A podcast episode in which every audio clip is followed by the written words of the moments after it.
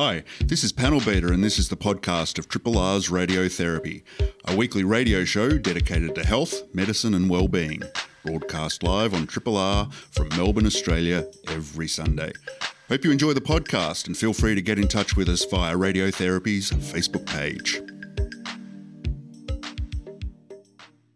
Good morning, radiotherapists. Long-time listeners of Radio Therapy will know that we have four teams of rotating hosts. You're with myself, Training Wheels, this morning, and my co-host, Cyber Sue. Panel Beater is here as well. You heard his delightful chuckle just before. Even more committed listeners will notice that a familiar face, a voice, is missing this morning. We sadly said goodbye to Dr. Doolittle at the end of last year, who retired. This is our first show without him. It doesn't feel the same. No, where's Doolittle? I know. He did promise he would join us as a panellist sometimes, but I think he's off gallivanting somewhere, so we don't have him today. It's just us. It's our first show, myself, Dr. Training Wheels and Cyber Sue. We're going to do our best to take over the reins from Dr. Doolittle. And fear not, we've got a great show lined up. We've got two fabulous guests joining us this morning. The first is Dr. Alex Murphy, a cardiologist with special interest in women's heart disease. And Dr. Emma Payne is our second guest, a brand new spanking doctor who'll be sharing her experiences of starting work during a Code Brown, which is as shitty as you would imagine.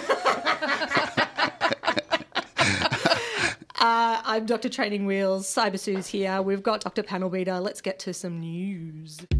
This is a podcast from Triple R, an independent media organisation in Melbourne, Australia.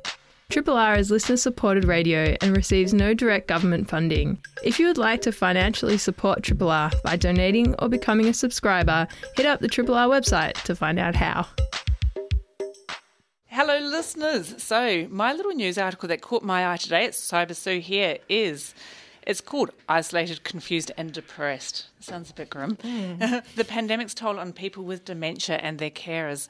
And I think that the reason it caught my eye, I work in end-of-life care, and I kind of see this before my eyes over the last 2 years. And I think that whilst we're hopefully coming through the through the other side of this pandemic, for those who are really at risk, there's still some safety precautions that are going to stay in place for a while. And... Specifically, this article is focusing on people with dementia, and aside from the 1.6 million people in Australia who are looking after people with dementia, that really struck me, that's a lot of people, I think the findings are kind of can be seen in a broader context as well outside of this group. And there were some Sydney researchers, Fiona Kumfor and a PhD candidate, Grace Way, and they interviewed 287 carers of people with dementia in Australia, Spain, Germany and the Netherlands. Oh, wow. Yeah, so they were kind of looking across a few different cultures as well. And they found, slightly unsurprisingly, that people with dementia had worse, but they had more rapidly progressing symptoms during and after once the pandemic had started. They were finding they were getting more restless, withdrawn and disorientated. And 39% of them had worse depression, more anxiety, apathy and so on. And... I guess also they found that for people who were in aged care facilities, it was worse than people that were living with their families. Mm. And additionally, the carers were really suffering through this. They had a reduced social network and poorer mental health outcomes. More than half of them were saying they were really struggling at a mental health level. It's such a hard position to be in anyway, isn't it? A carer of someone in aged care with dementia and being isolated from them, and then just on, all lockdowns and pandemic stress and all that stuff on top of it. Yeah, awful. Yeah, totally. And then the stigma of, even though we talk about it more and more, there's still stigma attached to dementia, and so there's further kind of, breaking of those social networks and those supports. And what they find is the reasons why this was happening is that people with dementia they found it hard to understand the public health measures that were in place. Why were people wearing masks? Why couldn't they kiss or hug people? Mm. They were more difficulty in following those kind of directives, and they couldn't recognise or understand people so well as they normally would. So I guess, one of the things that these researchers have done is they've put together a very useful tool, and it's free and it's online, and I got this article through The Conversation, so it's easy to find and we can put it on our social media thingy-majigs. And what the researchers did acknowledge, which I think was good, is that the government in Australia is starting to take a more nuanced approach to, in the future and moving forward, how can we kind of protect people, but without having just that blanket lockdown rules. So I think that was a good kind of positive ending to the research. Yeah, it is. It's something. Yeah. There are a few things like that, aren't there, with the pandemic, where there's something good that's come out of this sort of horrendous couple of years. Absolutely. Massive learning along the way, but now next time this happens, perhaps we'll be a bit more prepared. Hey, Cyber, do you know how many of all of those people suffering dementia are in supported care or are still living with family or are perhaps even worse off and still trying to live independently in some way? Yeah, that's a good question. I don't know. What I did notice myself, especially earlier on in the pandemic, is that where people were perhaps not working, they were stepped down from their jobs, is that they were sometimes having people living with them at home who would normally be in aged care because they had the capacity to look after them at home and because they couldn't visit them in aged care. And that was I saw how distressing that really was. One time I saw this poor elderly man and he was visiting his wife and all he could do was sit outside the glass while she was inside the glass at the front door of the place. And so there were people that were moving home and that causes so much stress as well. So it's heartbreaking. Yeah. Well, look, let's, like you said, hopefully next time... Hopefully Absolutely. There is next time. Yeah. Hopefully next time we've got a bit of a better plan. Yes. Thank you for that, Cyber Sue. My news update is also COVID related. It wouldn't be a radiotherapy show without some COVID updates, would it? I saw an article in the Guardian this week, which we'll also put in our socials, called "What Happens When the COVID Booster Wanes? Will You Need a Fourth Vaccine Dose or a Fifth?" It's something that I've heard some people sort of concerned about. You know, they went out and got one and then got another one and they thought, okay, cool, I'm fully vaxxed now. And then the sort of the goalpost shifted, I think, in some people's minds. Oh, now I have to get three. And in some countries, in Israel in particular, they're rolling out fourth vaccine for vulnerable people. In Australia, we recommend a fourth vaccine for people who are immunocompromised. But in Israel, they're recommending it for healthcare workers. And I think they're planning to roll it out to the whole adult population very soon, even though there actually isn't that much evidence that non-vulnerable groups benefit from a fourth vaccine yet. I suppose they're just being very cautious. And how much do we... evidence is being developed as we go, isn't it? It's exactly what I was about to say. The answer is, like so many things with COVID, frustratingly, we just don't know. We just don't know how many vaccines we're going to need, if it's going to be a yearly thing, if it's going to be more than that. We just don't know. It's all new and it's evolving and we don't have the evidence yet. I think chances are we probably will need... continuous boosters, but we just don't know yet. Work in progress. Exactly right. Panel Beater, any thoughts on...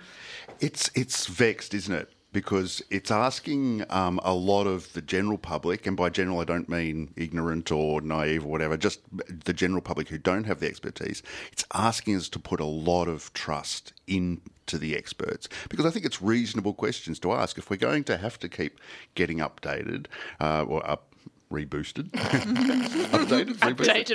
Yeah. I think it's a reasonable question to, as often as we're asked to be rebooted, that we ask why and how much longer. And of course, it's reasonable for the experts to not know the answer to that, but think that they're working with the best science. But that's going to unsettle people. Totally, and reasonably so as well.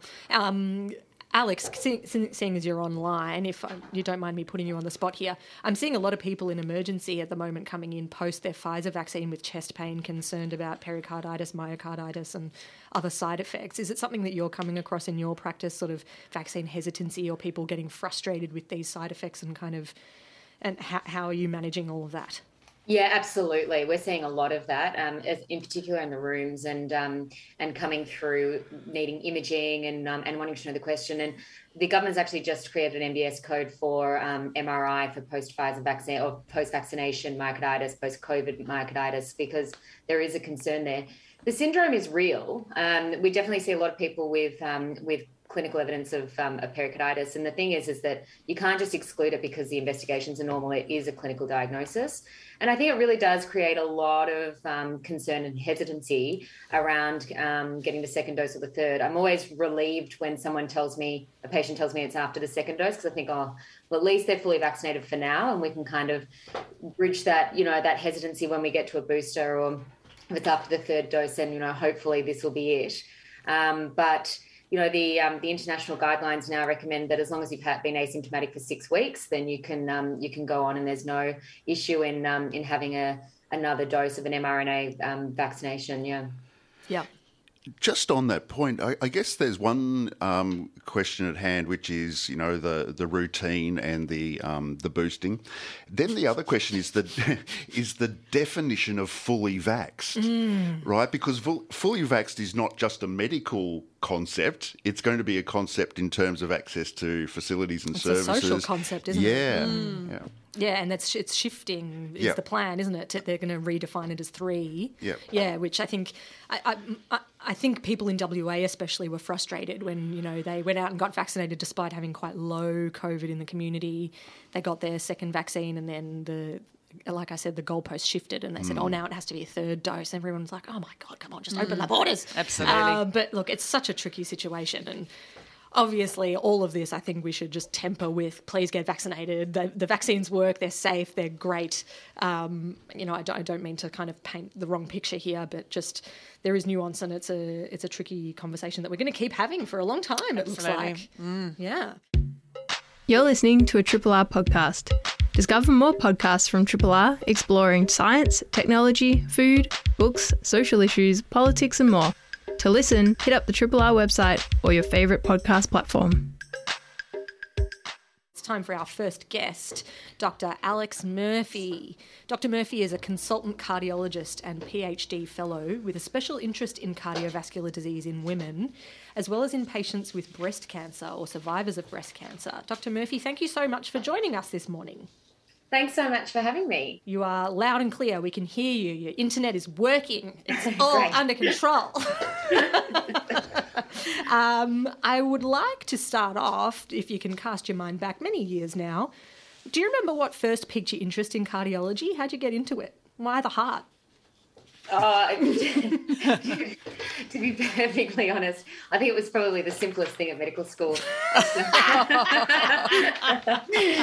the cardiovascular system is essentially a pump. You know, you can almost just work your way backwards until you figure out where it's gone wrong. It's got a bit of electricity in there too. Yeah. It's sort of a bit of everything.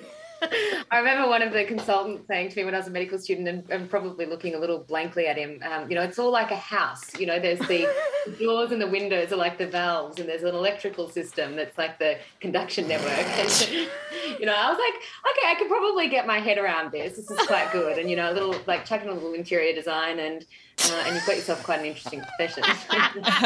So maybe you're a tradie in another life, do you think? That's right. Mm-hmm. If only you knew exactly how completely useless I was when it came to that sort of stuff, but sure. That's very, very nice. Thank you. That's a good introduction. I like that. And then what was it about women's cardiac disease that kind of got you interested and passionate in this area? Oh, that came as I went through my training, and I just saw a real need in the market. I mean, there's female-based and female pattern cardiovascular disease is quite interesting in itself. Women present differently, they're treated differently, and there's a whole lot of input from that. You know, there's the fact that we're underrepresented as women as cardiologists, and that I think affects how women are treated as patients, as well as just the biology and pathophysiology of cardiac disease is completely different. And then you take a whole nother side of my specialty with women with breast cancer, and that's you know, that's now a specialty in and of itself as cardio-oncology, and that group of women are particularly interesting because they're facing multiple different hits of cardiovascular risk as they go through their cancer treatment. So there's so many different facets to sort of female cardiovascular disease that are fascinating and need a lot more attention. In terms of cardio-oncology, I suppose, as, you know, it's a good thing in a way, isn't it, that as cancer for a lot of people becomes a more treatable disease, it means that it's something that people survive with for a long time, but then there's other complications that come with that, right? Absolutely. So if you're a woman in Australia and you're diagnosed with breast cancer today, you are more likely to die of cardiovascular disease than of breast cancer. Wow. Yeah. The paradigm's completely shifted, and now we need to actually start shifting our thought and our efforts towards preventable cardiovascular disease in this population. And it's really, really subtle changes in these women's management as they go through their treatment that can make a huge difference down the track. So it's, we have to really start putting some effort and attention into that prevention. And we know that breast cancer is so common, right? So that's like a huge portion of the population is affected by this. I'm really interested to talk more about this a bit later, but I think let's just kind of take a step back and talk about, you said that cardiovascular disease in women presents differently, it's treated differently. Tell me a bit more about that. What's going on there? So I think the National Heart Foundation's done an extraordinary job over the last sort of 30, 40 years in awareness of cardiovascular disease, early symptom awareness. But the one issue that I have with it is that this concept that the general population has of chest pain and heart attacks as the big fat trucker with clutching his chest with central crushing chest pain, and that's what a heart attack means, does not apply to everyone. And what we've seen in women in particular is, and some of the research that we've done at the Austin, is that these women that present later because they have atypical symptoms, presenting with nausea, with abdominal pain, with cramping, with generalized, really non-specific symptoms. And that creates a delay not only in presentation from what we call the symptom to door time, but also the door to balloon time. And the door to balloon time is calculated as the time that it takes from a patient entering into the emergency department to getting to the cath lab and having a procedure to open the vessel that's blocked, causing the heart attack. And delay at all of those points has got significant implications for outcomes in these patients. And I think it's all about educating the population that women can have different symptoms and it can be your heart, and educating the staff at the emergency department that when women present and they're describing different things that don't fit in that caricature of cardiac chest pain, that we must be doing basic investigations like the tracing of the heart, which is an ECG, blood tests that could indicate whether there's damage going on in the heart. And all of these are really simple things that we can do to make sure that women aren't getting undertreated. Wow, this all sounds super important. Panel Beater, you've got a question. Go for it. Oh, yeah, I was just really interested in that point you were making about symptoms and the differentiation between men and women. Are the symptoms different because the causes of heart disease are different? Or, in other words, is there a physiological issue or is there a lifestyle issue? That's such a good question. If I could answer it, I think I would be much more successful than I am. The symptoms are different, and we're not entirely sure why. The pathophysiology and the risk factors, they are the same. It's if you have high blood pressure, high cholesterol, a family history, if you smoke, if you eat poorly, if you don't exercise, they definitely still apply to both men and women. And in the same way, the medications that we know work really well and are now mandated in cardiovascular disease, they have a benefit for both men and women. So why do women present with more abdominal issues rather than classical chest pain? We don't know. We don't know why that is. So, and I think that it's not necessarily a behavioural thing or a lifestyle thing, but rather some sort of poorly understood pathophysiological concept. And you said before, this is Cyber Sue here, Alex, you said before that I guess the thing I'm interested in is it because it takes so long for women to get to hospital that more of the heart attacks are fatal for women? Because I read on that Heart Attack Australia, Heart Research Australia website that 40% of heart attacks are fatal for women. And how does that compare to men? And is that because they're taking a long time to get to hospital or get tested? Yeah. Absolutely. So I think that from the time that it takes a woman to have symptoms to get to the door of the hospital, or symptom to door time, is extended, and that worsens your outcomes. And then furthermore, the time that it takes from once you're inside of a hospital, or the door to balloon time, where you're receiving life-saving treatment for your heart attack, is longer. We know there is high-quality research that has been done in both of those time periods that show that every minute that passes, the outcomes are worse. And for both men and women, there are standards that hospitals have to live by, where we have a time limit that patients must be in the cath lab, must have the vessel opened at least 75% of the time in order to maintain accreditation for as a major hospital site that treats heart attacks.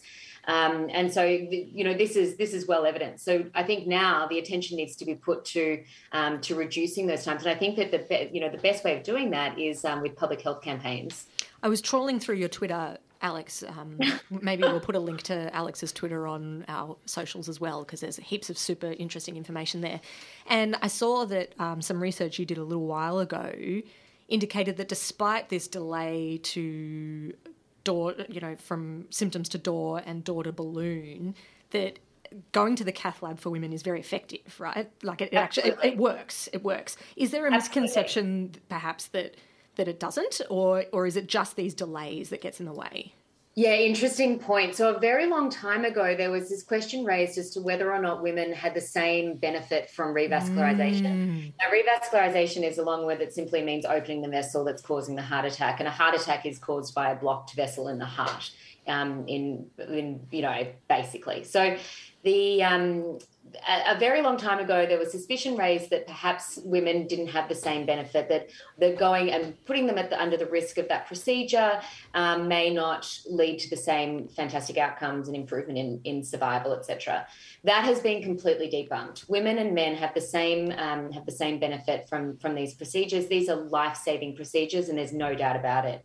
It's the same as not just from opening the vessel, but also with the medications that we treat our patients with after they have this procedure done. We've got very, very clear guidelines that are very highly evidence-based about what we use as what we call secondary prevention therapy or after-the-event therapy. And although initially there was thought to be maybe less benefit in for women than men in certain medications, that again has been debunked. But we're still seeing such different rates of uptake of these therapies and prescription of these therapies. So it's not these issues aren't on the patients. We need to take these back to the doctors that are giving the scripts on patients as they leave the hospital. Why are these women not being treated the same as the men? Wow, super important and really. Yeah, really upsetting that hasn't happened. Cyber Sue, you got a question? Yeah, I guess I'm interested, Alex, like you're saying that this is what happens in the hospital. Do you have any real take-homes for women at home who to try and look after themselves? Some top tips. That's right, in the best way possible, given this difficult situation. Yeah. Mm. I think in particular after 2 years of everyone being inside and away from medical care, away from each other, and as you were talking before, Cyber Sue, about the patients with dementia being restless, withdrawn and disorientated, I mean, I think that kind of describes everyone. Exactly. Very agitated. Yeah. I would really encourage women and men alike to be going to their GPs, to be checking their cholesterol, to be having their blood pressure taken, and that can be done, not just at doctors and emergency departments, but at your local chemist, you can have your blood pressure taken.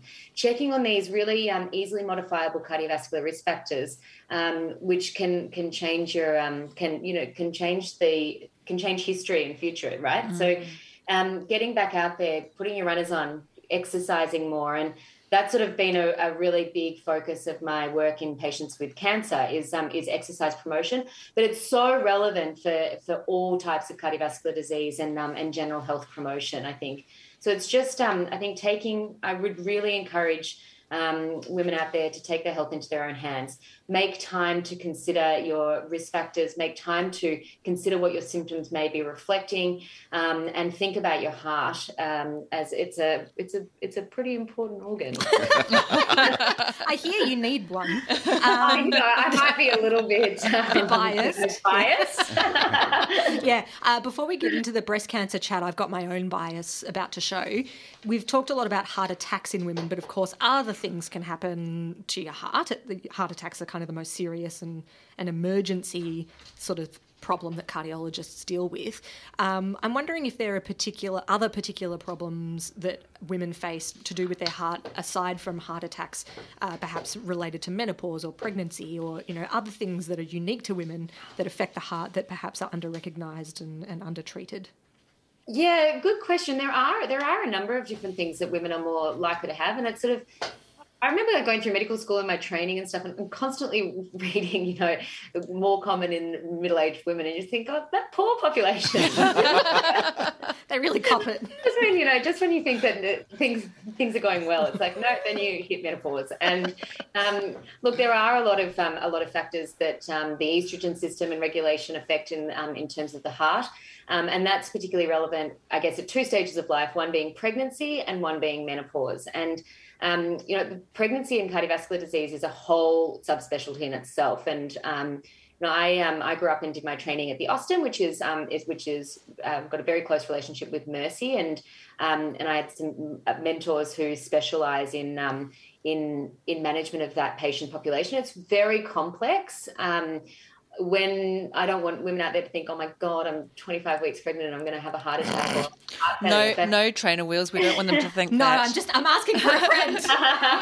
Asking for a friend. But there is, you know, it's not just about what could happen to your heart when you're pregnant. It's about, I think the most important thing is people that already have had issues with their heart getting pregnant or going through menopause, because all of a sudden some, you know, an operation that they've had when they were born or as a small child, because they were born with their connections in their heart sort of a bit out of whack, which is what we call congenital heart disease, for example, that can rear its ugly head when you put your body through the stress of a pregnancy and you increase your blood flow through the heart, and so I think that's probably the biggest thing to focus on with that group is making sure what has previously been under control remains under control when they go through that stressful time. Absolutely. I just want to check in quickly. It's 10:35. We're talking to Dr. Alex Murphy, cardiologist with special interest in women's cardiovascular disease. It's a great chat. I'm loving it. Cyber Sue, did you have a question you want to ask? No, I don't. Okay, I was going to move on. And we're done then. I was hoping to move to the cardio-oncology question. Are you sure? Had enough. I'm out. I was hoping to move to the... Listen to first-time call. I was hoping to move to the cardio-oncology question now. Tell us a bit about the problems faced by women who either are receiving treatment for breast cancer, have breast cancer, or are survivors of breast cancer. You said that their cardiovascular risk, you know, increases for a number of reasons. Can you tell us a bit more about that? Yeah, so this is a fascinating area of cardiology or medicine in general. It's, as you said, breast cancer affects a huge proportion of our population, and cardiovascular disease in this population is really preventable. The reason why it's such a fascinating group of patients is that breast cancer patients, the mainstays of their treatment is chemotherapy, and one of the medications that is given as part of that can be toxic to the heart. There's another medication that has really changed outcomes in breast cancer patients if they have a specific receptor, and that's called Herceptin, and that has some implications for the heart as well. Then they also receive radiation treatment to their chest, and underlying the breast is the heart. And so there is, you know, there can be some collateral damage there. So you all of a sudden have a group of patients that have got three different factors. On top of that, they're also going through treatment that's making them feel generally crappy. They're exercising less. They often get steroids for different things. They gain weight. Their blood pressure goes up, etc. So you've got a whole lot of different factors that can affect the heart. And can cause problems. And that can be heart failure, that can be an increased risk of heart attacks, that can be, just a change in your risk factor profile. So we've done quite a lot of work, and this has been the basis of my PhD in how we can change the outcomes for these women and how we can prevent cardiovascular disease. And one thing I found fascinating when I was sort of building up the concept of Smart Breast, or the backbone of my PhD, is that if you can get a woman to exercise while they're on treatment for breast cancer, not only are they less likely to develop heart disease, they're actually more likely to survive their breast cancer. So there's some sort of synergistic benefit of exercise, and I'm definitely not advocating for people to say, you know, turf the chemo and just go for a run, go for a jog. But we do know that you keep these ladies moving, and it has a huge benefit. So with that in mind, we developed a program to try and essentially keep people moving, get them up out of bed, get them off the out of the chemo chair and walking around the block to try and keep a step count up, to see if we can motivate people to keep their cardiovascular receptors down during that time. As you said before, often when people are undergoing treatment for cancer, they feel really awful. How do you manage that? I mean, obviously it'd be a bit rough to expect these women to, run a marathon. Is it sort of a matter of something's better than nothing and just getting up? Absolutely. And I think positive feedback psychology has been really useful in these sort of realms. I think, cancer or no cancer, people do become addicted to different sort of and we've used smartphone technology really as the backbone for this, because I think having apps and things like that can encourage you, that can motivate you, that you sort of become quite competitive with yourself. There's a lot of evidence to support that sort of positive feedback psychology. And with people being able to monitor not only what they're doing when they're having a good day, but what they're missing out on when they're having a bad day, and get an idea of when in the cycle of their chemo or their treatment they're feeling great and when they're not, is actually really useful information to take back to their treating doctors and say, this is sort of when I'm terrible, this is when I'm good. It's also really useful to take to their families and say to the caregivers of their children, their partners, their parents, whatever, this is when I clearly need some more help. Can you pick the kids up from school so I can have some time to myself? So it's not just about exercise, but it's about sort of improving the experience for these women. Mm. That's so great, Alex. I mean, it's such important research and so valuable, and I feel so grateful that we've got two woman guests on our show today as our first guests. It's almost like it was intentional. It's great. I forgot what I was going to say. Panel Beater, you had a question you wanted to ask. Let's jump to that. I did. One of the great things about listening to you, Alex, is the progress that's been made over recent times. So just maybe with your crystal ball, what's the future look like? What are the new frontiers and where's the research excitement at the moment? I think that there's a huge amount happening in the realms of cardio-oncology. So, that's where my my bias is and my interest is. This is a rapidly advancing area of medicine. It's something that existed in America and Europe to begin with, and we've really brought it to Australia to take off. And I think that, in my mind, where all of the attention and the excitement is all about prevention. Prevention is always better than the cure, and small things by using smartphone apps, using technology that creates little less time on site, given we're living in a pandemic and these are the most vulnerable of the patients. Using sort of cheap, easily accessible resources that can sort of transcend those geographic boundaries and socioeconomic boundaries. That's the key to the future here. Alex, I'm really sad, but I think we're going to have to wrap up. We're running out of time. This has been so fascinating. Thank you so much for your time. You know what I love about this program in particular, with people monitoring their symptoms and figuring out when they feel good and when they feel bad? I imagine that's really empowering for patients to have that sense of control and feel like, they can do something about their health and kind of understand what's going on. And I just think it's wonderful. Well done. Thank you so much for coming on. My pleasure. Thanks for having me. This is a podcast from Triple R, an independent media organisation in Melbourne, Australia. Triple R is listener-supported radio and receives no direct government funding. If you would like to financially support Triple R by donating or becoming a subscriber, hit up rrr.org.au to find out how. It's time for guest number 2, Dr. Emma Payne. Dr. Payne is a fresh, new intern, just started working as a real-life doctor. Holy moly, imagine starting work in a Code Brown. Dr. Payne, how are you? Good morning. Hi, how are you going? Thanks so much for having me. Oh, it's a pleasure. Your audio is perfect. We can hear you beautifully. Claire. Tell us, Emma, why did you become a doctor? The million-dollar question. Oh, God. Can you even remember? God, yeah. I'm in interviews again. But no, it's Look, apart from all the cliches of, I think wanting to help people, and I think, honestly, a reason why a lot of people choose things like medical school or a lot of the medical type professions, I think it's just a really interesting way of understanding how people work, understanding how people interact with each other. And it's just, honestly, from my experience, such a privilege to be able to hear people's stories, because people trust you with the most amazing, with their health and with their lives sometimes. So it's yeah. Yeah, I fully agree. It's very rewarding, isn't it? It's quite special. Yeah, definitely.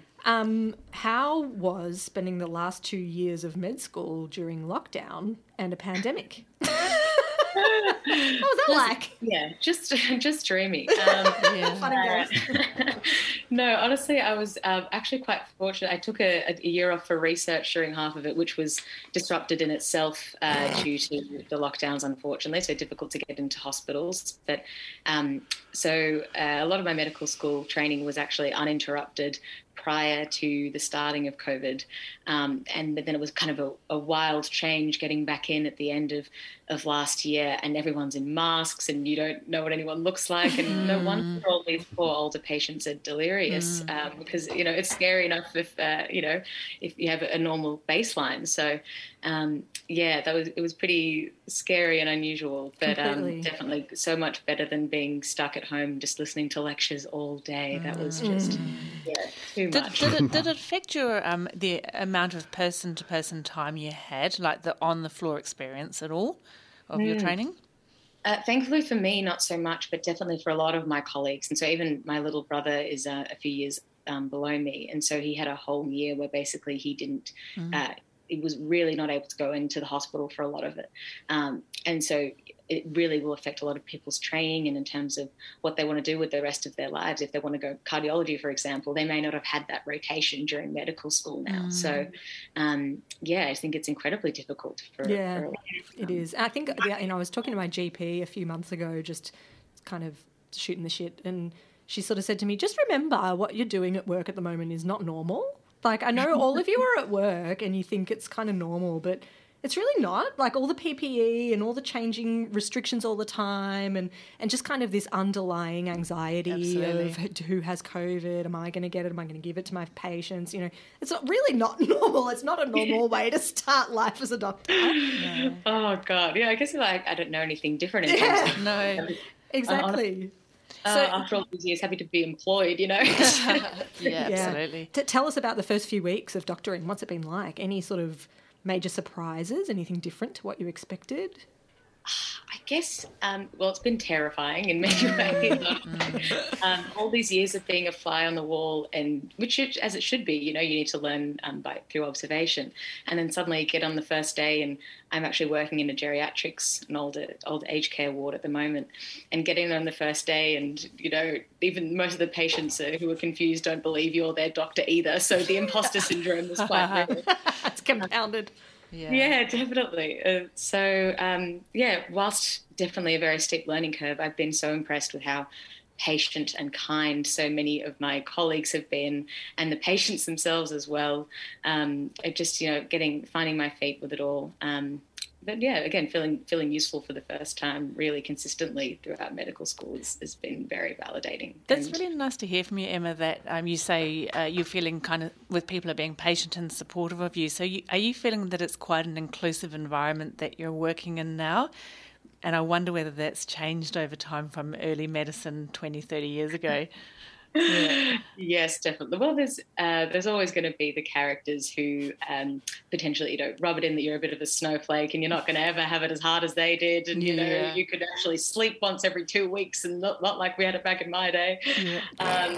So definitely more inclusive these days, and especially with all the stress that everyone's been under for so many years working in this in the COVID pandemic and now the Code Brown.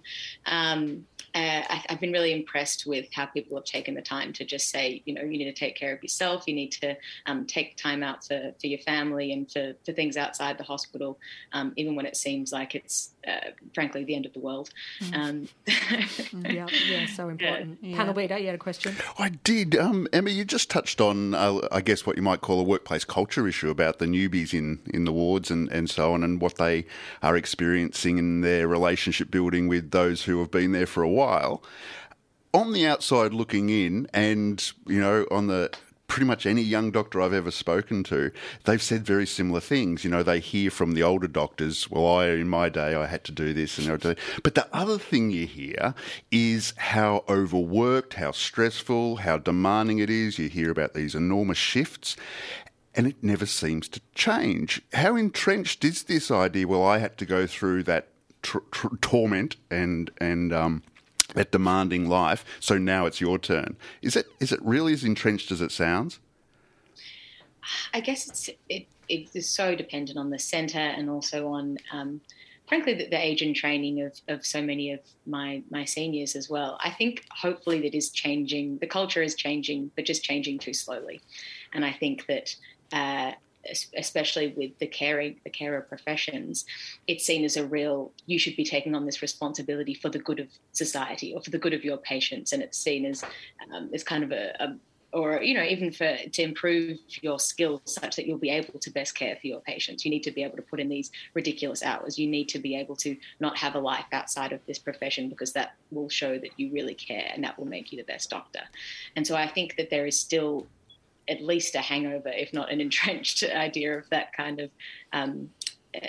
readiness to be so involved. But I think that we've made leaps and bounds in terms of doctor taking care of each other and also taking care of themselves, and trying to make sure that there are kind of mandatory hours that doctors, especially junior doctors, can't work. However, the rates of poor mental health in junior, the workforce especially, is skyrocketing, especially in some years. I would just add that, you know, I think some senior colleagues certainly had it harder than us in some ways, but I think we have it harder than them in other ways that perhaps they don't understand. Just because it's different doesn't mean it's easier now. The patient load is certainly a lot greater now. We have an aging population and the health system. Yeah, exactly. There's so many social factors at play that didn't exist, you know, 20, 30, 40, however many years ago. The difference in expectations of patients, of their doctors, certainly, and the education and literacy makes a difference. And just the number of conditions that we know about now, and the number of things we have to treat. So yeah. So look, it's a rich tapestry. Emma, we're going to have to wrap up, but I just want to ask you one last question very quickly. You, as an intern representative on radiotherapy this morning, just to put you on the spot, is there anything you would like to say to your fellow interns, maybe a message of support or anything that you'd like the public to know? You've got the microphone. The floor is yours. Oh, gosh. I guess it's just maybe a lot of things that my colleagues have been echoing is just we understand, to all the people who have family members and loved ones who are in hospital, we're really trying. We're really, you know, it's a really difficult time to have a loved one in hospital, and especially for everyone who's starting, it's hard for us not to be able to update families as much as we would like and things like that. But we're doing everything that we can, and please come to us with any questions. And yeah, that's such an important message, Emma. And you know, I think people in hospitals, they do cop it from families sometimes who are suffering their own frustration, and the staff are the recipients of that frustration. Yeah, so really good message. Fully support that. Thank you so much, Dr. Emma, for popping in with us this morning. Hi, this is Panel Beater. Thanks for listening to the podcast of Triple R's Radio Therapy, a weekly radio show dedicated to health, medicine and well-being, broadcast live on Triple R from Melbourne, Australia, every Sunday. Hope you enjoyed the podcast. Feel free to get in touch with us via Radio Therapy's Facebook page.